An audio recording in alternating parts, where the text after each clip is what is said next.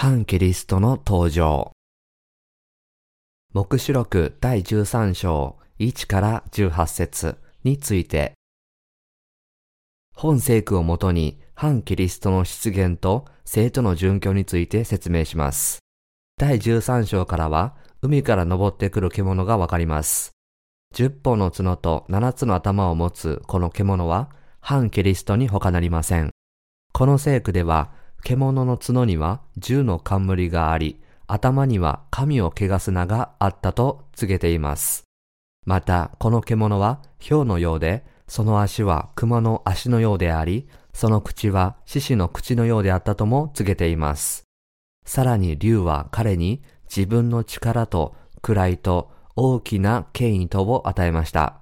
彼の頭の一つは致命的な傷を負いましたが、この致命的な傷は奇跡的に治りました。これに驚嘆して全世界は獣に従い始め、竜から権威を与えられたので、彼らは竜と獣の両方を拝み、誰がこの獣に比べられよう、誰がこれと戦うことができよう、と言います。また、この聖句には、獣が傲慢なことを言い、怪我し事を言う口を与えられ、42ヶ月間活動する権威を与えられたとも記されています。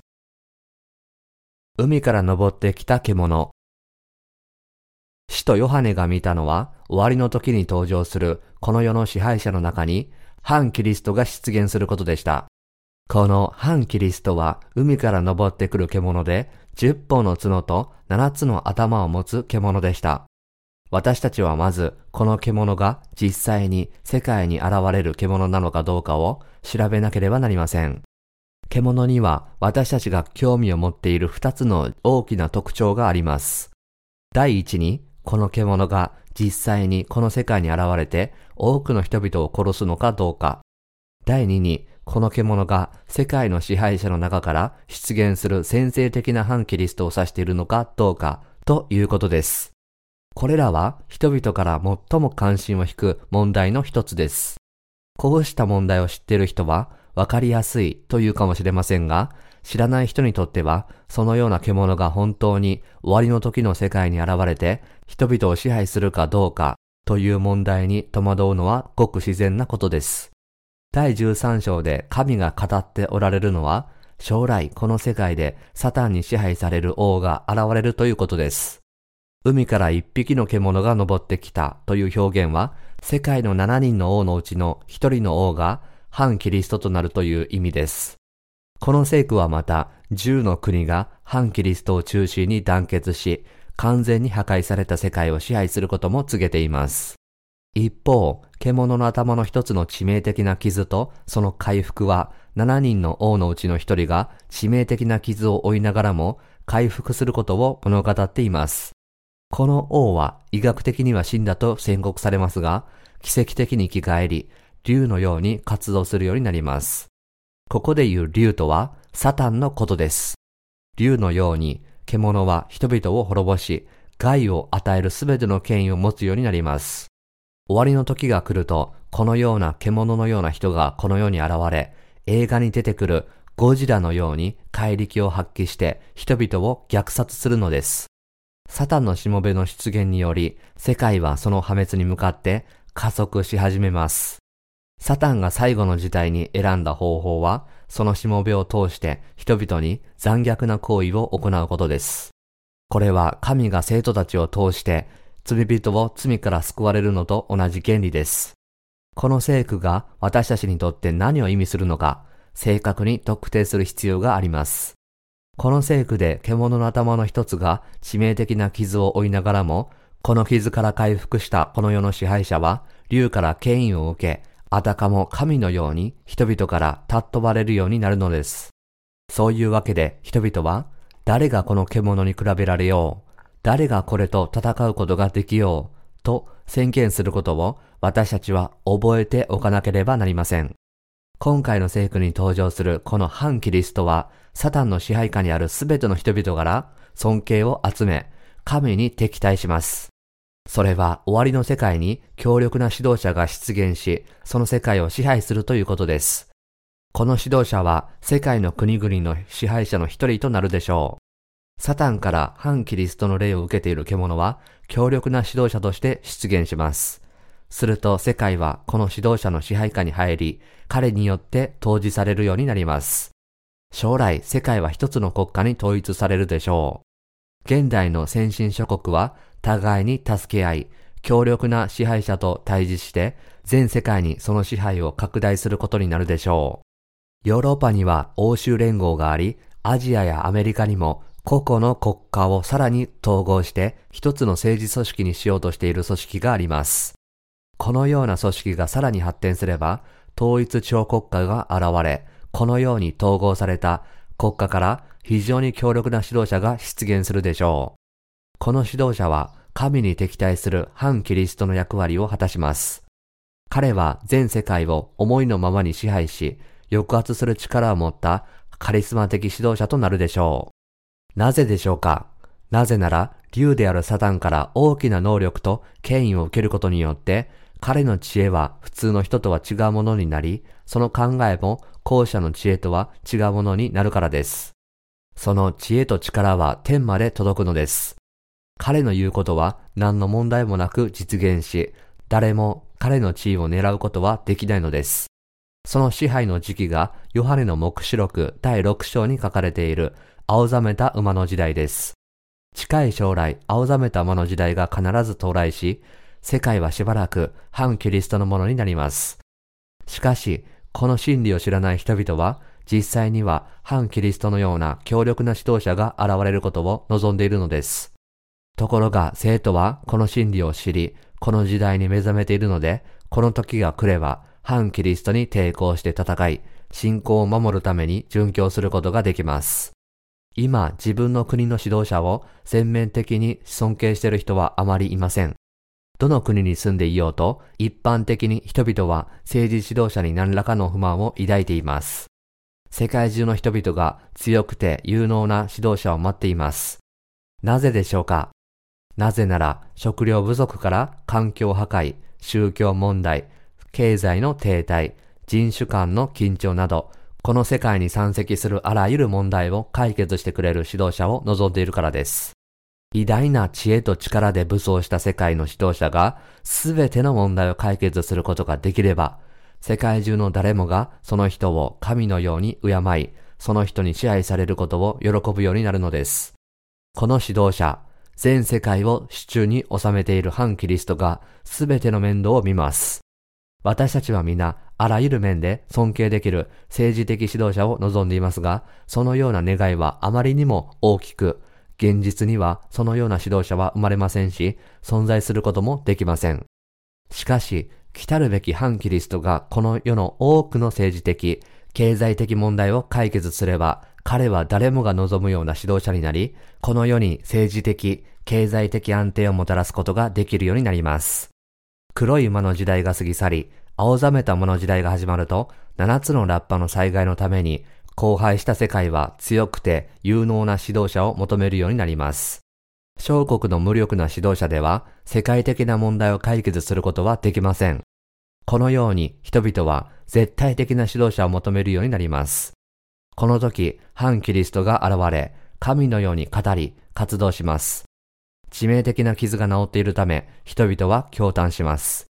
彼は再び生き返り、大きな力と勇気と決断力と知恵を持った支配者として活動するので、全世界の人々は彼を神と考えるでしょう。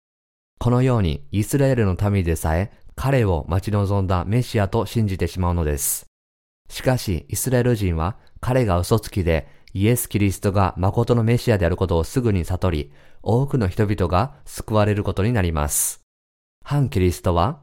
誰がこれと戦うことができようという人々の声を聞くでしょう。そして彼に従わない者は例外なくすべて殺されます。青ざめた者自体が到来すると、全世界は自然災害で大きな被害を受け、森林の3分の1を焼き尽くす火災で荒廃し、激しいスモッグによって窒息するだけでなく、世界の人々は団結して一人の支配者のもとに入り、その王として仕えるようになります。こうした問題をすべて解決する者は、彼らにとって神として崇められます。これらすべてのことは、神が計画されたものに過ぎません。これらのことがこの世に起こるためには、まず地球環境の劇的な変化と各国の有力者の間で中央集権的な当事者の必要性が合意される必要があります。このように支配者を求める合意が今の黒い魔の時代には形成されつつあります。世界は今非常に強い指導者を求めています。各国の指導者が個々に自国民の不満を払拭することができないので、人類は今自分たちが直面しているすべての問題を解決できる強い指導者を求めています。この世界で何が起こっているのかを詳しく見てみると、これらすべてのことが実現する可能性が非常に高いことに気づくでしょう。予言された指導者は、熊の足のような足、獅子の口のような口、豹の顔のような顔を持つという記述に示されるように、極めて凶暴で絶対的な力と大きな能力を持つ人物です。この者は竜から権威を受け、神と天の御使いたちと生徒を冒涜します。そして生徒と戦い、彼らに打ち勝つでしょう。反キリストは生徒との戦いで生徒を殺し、信仰を捨てるように要求します。生徒はこの時信仰を捨てないので、皆殉教することになります。そして反キリストは全世界を支配する権威を持つので、自分の命令に従わない者はすべて惜しみなく殺し、滅ぼします。第8節に、地に住む者でほふられた子羊の命の書に、世の初めからその名の書き記されていない者は皆、彼を拝むようになる、とあります。この時には、反キリストが絶対的な支配者として支配するので、彼に従わない者は皆、彼の命令で殺されることになるのです。ところが、すべての生徒にとって、このような時こそ、殉教の時なのです。引用した第8節から、ここでの拝むという言葉は、絶対的なものを敬い、使えることを意味します。終わりの時に、反キリストはこの地上の人々から、神のように崇拝され、これまでのどの王よりも、はるかに大きな栄誉を受けるでしょう。しかし、この指導者を拝まない人々がいます。それは、新しく生まれているキリスト教徒に他なりません。彼らは反キリストを神と認めず、このように拝まず、その代わりに信仰を守るために殺されるのです。地から昇ってきたもう一匹の獣。反キリストには偽預言者もいます。この偽預言者は反キリストを高く掲げ、また獣に従わない者を脅し殺すものです。黙示録第13章11節には、また私は見た、もう一匹の獣が地から登ってきた。それには子羊のような2本の角があり、竜のように物を言った、とあります。ここに登場する第2の獣は、最初の獣のしもべ、すなわち反キリストのしもべです。この獣も反キリストと同様に、神に敵対し、世の人々と義人を殺します。竜から権威を受けた彼は、自分の前に現れた反キリストを神として拝むように人々を養います。彼もまた竜から権威を受けているでしょうから、竜の望む通りにすることでしょう。彼は人々に自分より先に来た反キリストを拝ませ、彼に従わない者をすべて殺すだけでなく、空から火を降らせるなどの奇跡を行い、さらには反キリストのように振る舞うことさえあります。致命的な傷を負いながらも、この傷から回復した獣をすべての人の前で神格化し、偶像化するのです。では、こうしたことをすべて行うのは誰でしょうか？それは、反キリストの預言者です。彼の働きは、自分より前に来た反キリストの像を作り、人々がこの反キリストを神として高く掲げるようにすることです。そのために彼はこの反キリストの像に命を吹き込んで語らせ、この獣の偶像を拝まない者を数に関係なくすべて殺すのです。生徒はこの偶像を拝むことを拒否して殉教するのですから、この時無数の殉教者が出てきます。一方、新しく生まれていない世のすべての人は死を前にして震え上がり、死の奴隷となってしまいます。このように彼らは皆反キリストを神として崇めるようになります。良心的な知識人は独裁者に対する反乱を起こすかもしれませんが、偽預言者と反キリストの口から出る火によってすぐに鎮圧され殺されます。この偽預言者は偶像を作り上げた後、誰もがその名前か数字の刻印を受けなければならないと言うでしょそしてこの獣の刻印を持たない者はいかなる取引もしてはならないとする方針で、本当に誰もがこの獣の名の刻印を受けることになるのです。第18節には、ここに知恵がある。資料ある者はその獣の数字を数えなさい。その数字は人間を指しているからである。その数字は666である。とあります。これはむしろわかりやすいですね。私たちは666という数字を複雑なものと考えますが、それは単に反キリストの名前、あるいは彼の数字を意味します。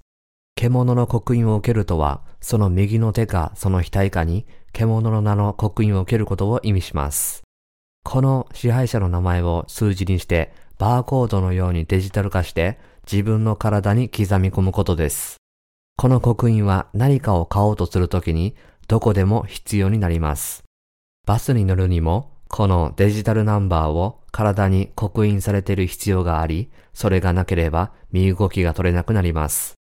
今の時代はまさにこのデジタルの時代です。数字の時代なのです。すべてが数字に置き換えられ、かつては非常に複雑だったことが今では非常にシンプルになっています。このような時代にこの獣の刻印が現れるでしょう。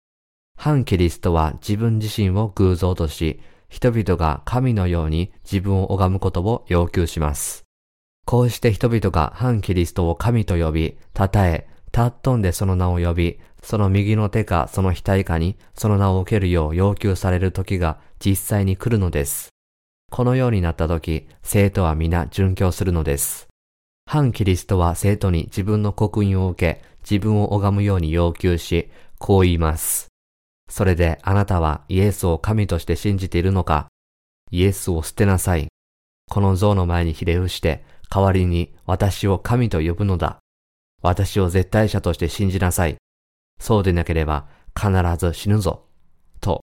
反キリストは全世界に対して一つの信仰を要求します。そしてすべての人に自分を神として拝むように要求します。この時彼が神であることを認めない者は皆殺されるでしょう。反キリストは自分に逆らう生徒を公然と処刑します。子羊の命の書に名前が書き記されていない者は皆子羊の印を受け、子羊を礼拝します。私たちが心に罪の許しを受けると、聖霊が私たちのうちに入り、天の御国の命の書に名前が書き記されます。私たちの名前が命の書に書き記され、聖霊が私たちの心を封印しているので、神が私たちを召されるとき、私たちは皆神の子供として引き上げられるのです。人類を救ってくださったイエス・キリストを捨てて、獣の像に向かって、今はそれが私たちの神であり、救い主であると宣言することができるでしょうか？もちろんそんなことはありません。人間がどんなに不完全であったとしても、主は人間の肉の形でこの地上に来られ、バプテスマによって私たちの罪をすべて追われることによって洗い流され、十字架で身代わりに裁かれて人類を救ってくださったのです。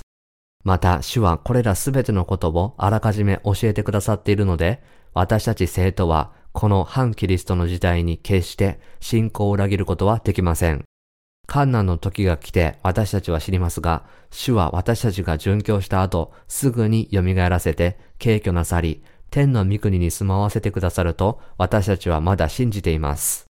私たちは敬虚の後、神が7つの8の災害を注がれて、この世界を滅ぼされ、その後地上に下ってきて1000年間この世界を支配すると信じているので、偶像の前にひざまずくことは決してできないのです。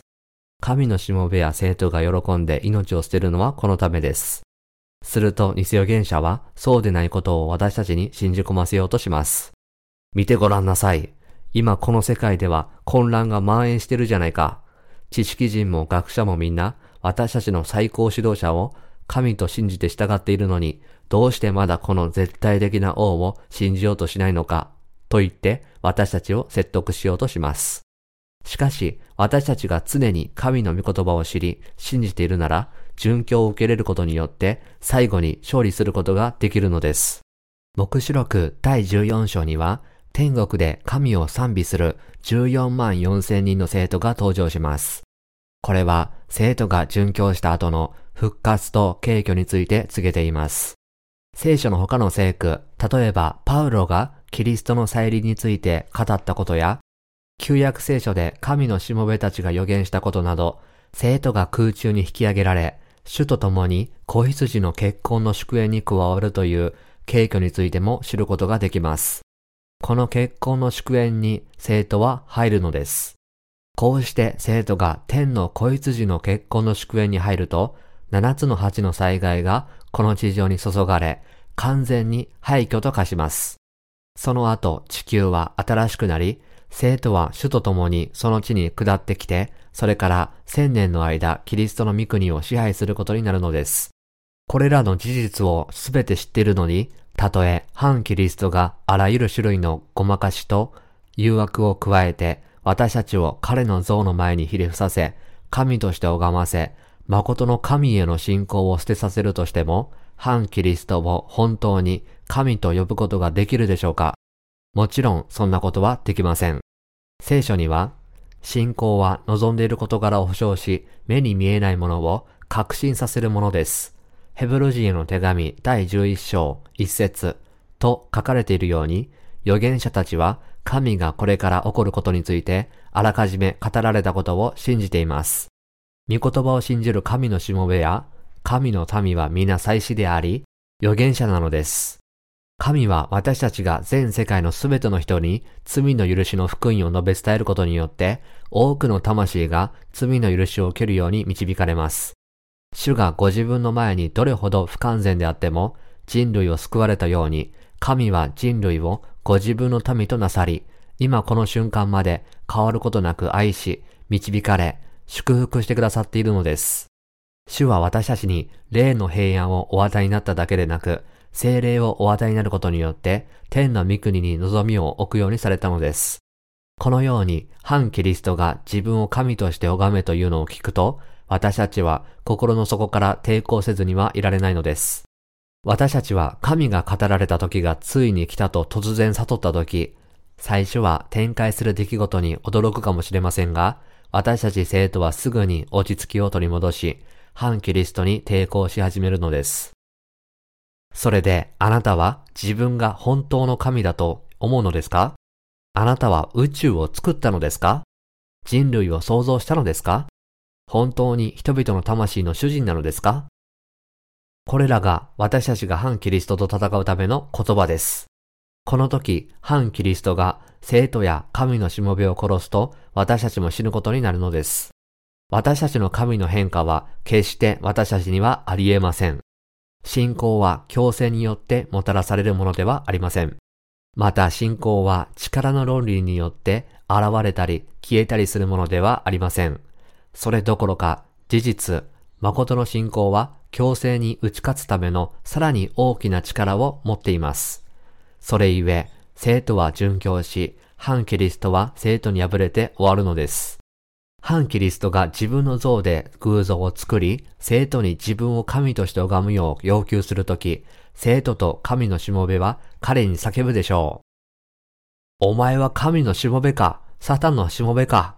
水と御霊の福音を知っているか、イエスキリストが神であることを知り、信じているか、イエスキリストがこの地上に戻ってこられたら、お前のような人間を地獄の奥底に投げ込むだろう。わかったか、このサタンの子よ。そして反キリストとその預言者は生徒を殺し、生徒は神のために喜んで殉教を受け入れます。第10節には、剣で殺す者は自分も剣で殺されなければならないとあります。これはもし反キリストが生徒を殺したら、神もまた反キリストとそれに従う者たちをこの地上で殺されるだけでなく、底知れぬ穴へも投げ込まれることを意味します。神に敵対する者が生徒を苦しめるとき、彼らもまた神からさらに大きな苦しみを受けることになるのです。このように私たちは信仰の忍耐をもって反キリストに立ち向かわなければなりません。この時の生徒の迫害の期間はたった3年半しか続きません。しかし神は生徒の迫害と苦難を減らし、その期間をほんの数ヶ月または数週間に短縮されるでしょう。生徒は殉教しますが、再び生きます。蘇り、敬虚され、千年王国でイエス・キリストと共に支配する祝福を受けるのです。千年王国が到来すれば、自然の美しさは頂点に達し、生徒は古い肉から変えられた聖なる体で主と共に君臨することになります。そして新しい天と新しい地で主と共に永遠に幸せに暮らすでしょう。これらすべてのことを知り、信じている私たちがイエスへの信仰のために受ける短い苦しみを耐え抜かないわけがありません。この時代の苦難がいかに厳しいものであっても、無数の生徒が殉教するのですから、私たちも殉教を受け入れないわけがありません。これらのことが真実である以上、私たちはこの世のわずかな期間しか続かない患難に屈することは決してありません。また、100年、1000年の間、世界が楽園になったとしても、反キリストに身を委ねることはできません。これらのことはすべて私たちから遠く離れたところにあるのではなく、ごく近い時期に私たちのところにやってくるのです。ですから、世界が平和である今、私たちは水と御霊の福音を述べ伝えなければなりません。この大患難の時に備えるために、生徒は今、水と御霊の福音を熱心に広めているのです。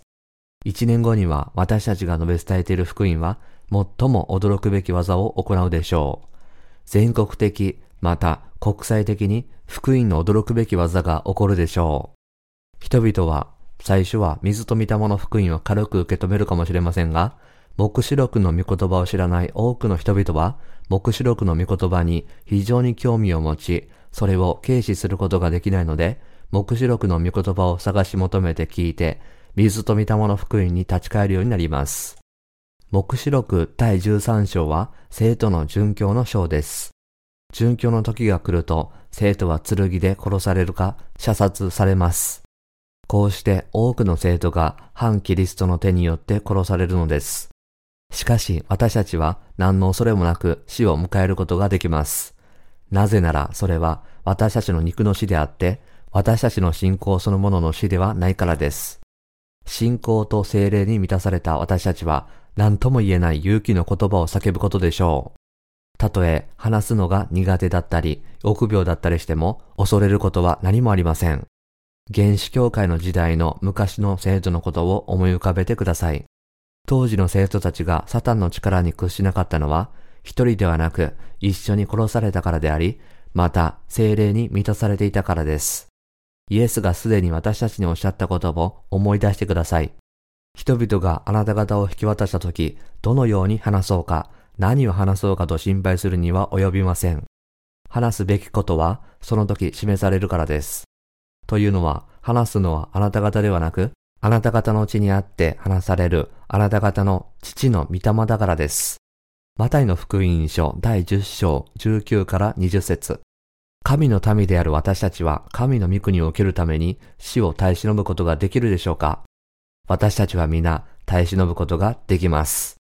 この世界は神の7つのラッパの災害によって完全に滅ぼされ、反キリストという絶対的な暴君がしばらくの間支配することになるのです。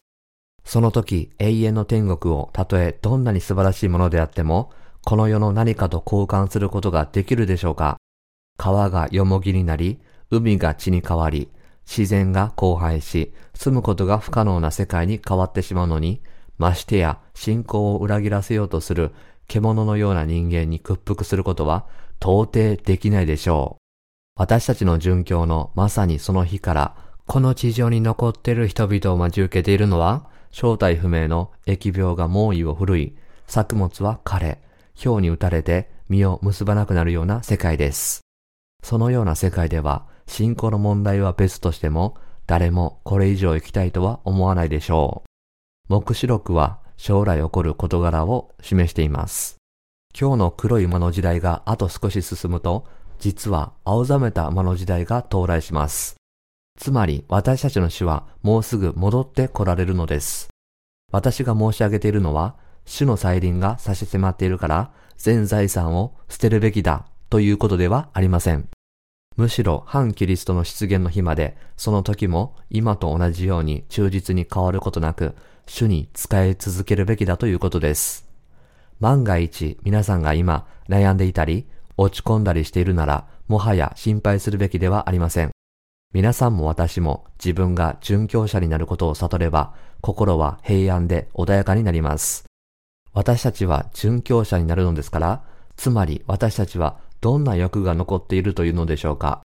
私たちの中にただ一つの望みが残っているとすれば、それは終わりの時に多くの生徒がこの福音を信じて殉教し、蘇り、それによって新しい天と新しい地を受けるように、全世界のすべての人にこの福音を述べ伝えることです。また、すべての生徒がこの真理を信じて養われて、信仰によってキリストの御国を自分のものとし、反キリストの時に待ち受けているこれらすべてのことを進んで経験することを願っています。神は私たちに殉教という祝福を与えてくださいました。誰でも殉教できるわけではなく、誰でも主のために生きられるわけでもありません。このように祝福を与えてくださった神に感謝し、信仰のために死ぬという事実を嬉しく思うだけです。この世に希望も執着もない私たちだからこそ、殉教を受け入れることは大きな幸福になるでしょう。私たちがすべきことは、神が私たちのために備えてくださった千年王国と天国を望み、主の再臨の日まで全世界に福音を述べ伝えるために力を合わせていき、主が戻って来られたら喜びで迎え、ただ望んだ場所に入るだけです。この御言葉を信じなさい。これらは本当に来ることなのですから。私たちは天の御国の民ですから、反キリストの刻印を受けることはできません。なぜなら、刻印を受けることは個人の選択の問題であり、物理的な力によってではなく、心の受け入れによってなされるからです。私たちの子供たちでさえ、もし福音が心の中に見出されるなら、大人よりももっと大胆に殉教を受け入れることでしょう。大人がイエスを救い主と告白するように、子供たちの心に聖霊が宿っていれば、子供たちも必ずイエスを救い主であり、神であると告白するようになるのです。聖書は私たちが反キリストの前に引きずり出された時に、何を言うべきか考えないようにと教えています。なぜなら、聖霊は私たちが話すことのできる言葉で、私たちの心を満たしてくださるからです。神の子供たちも霊的に若く弱いので恐れるかもしれませんが、彼らの中におられる聖霊は恐れません。彼らは自分の中に宿っている聖霊の力によって殉教するのです。彼らも神に属しているので、神は彼らの魂を迎え入れ、彼らの肉体が殺されることを許し、さらに彼らがより良い世界で支配するために報いてくださるのです。神は水と御霊によって新しく生まれている者たちの心を語るべき御言葉で満たされることでしょう。神によって選ばれ、受け入れられた魂だけが殉教できるのですから、神はご自分の皆のために彼らの信仰を備えさせざるを得ません。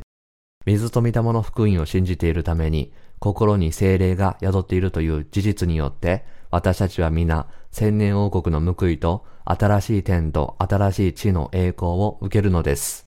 終わりの時には、私たちは皆、心の中で聖霊が満ち溢れるのを経験するでしょう。私たちは殉教者になる運命にあるので、こうして神のご計画に従って殉教するとき、私たちは皆、神の前で神を賛美し、礼拝し、称えながら殉教します。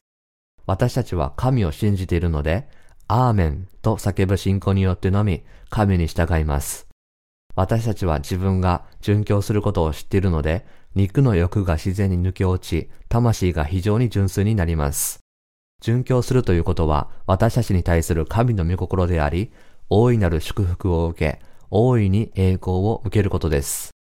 生徒は新しい天と新しい地に永遠に住みたいという希望を持っているので、反キリストと戦い、水と御霊の福音を最後まで心の中で守るのです。